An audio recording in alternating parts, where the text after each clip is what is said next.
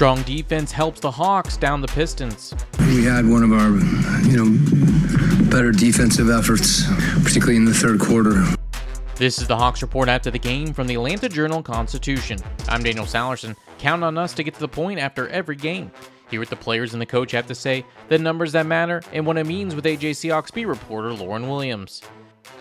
After blowing a 22 point halftime lead on Sunday, the Hawks respond with a 22 point win over the Pistons 129 to 107.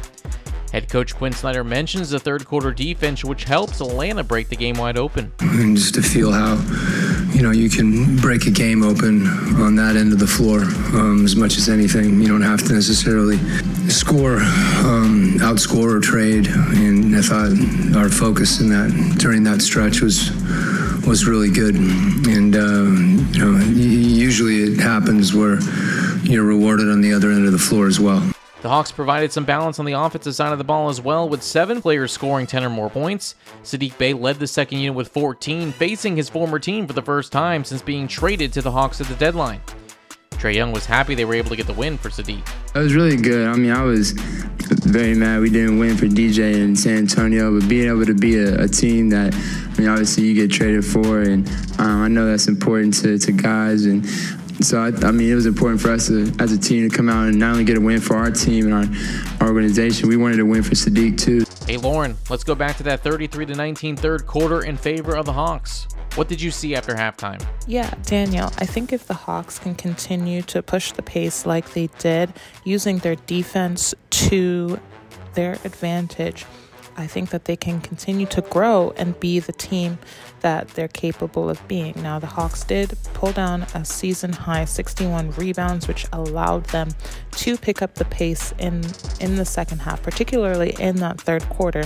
And that's what allowed them to push the Pistons off balance because it just continued to translate back and forth on both ends of the floor. Atlanta gets back to 500 at 36 and 36 and remain in seventh place in the Eastern Conference.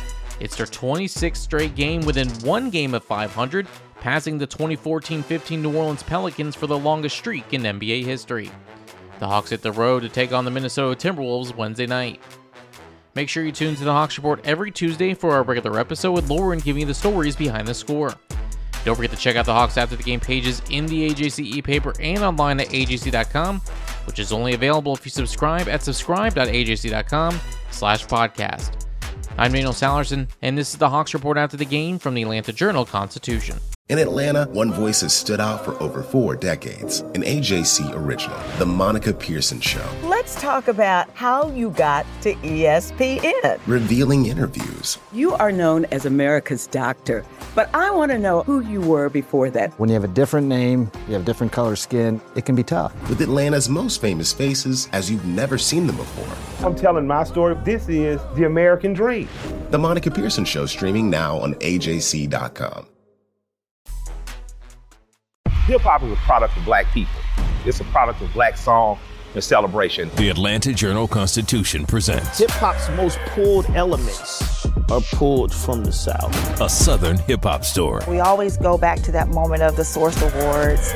Everybody wants your rhythm, but they don't want your blues. The biggest names in hip hop. Atlanta is still the mecca for hip hop. 50 years. No one can deny one film. The power of the South now. The South got something to say. Streaming now at ajc.com slash hip hop.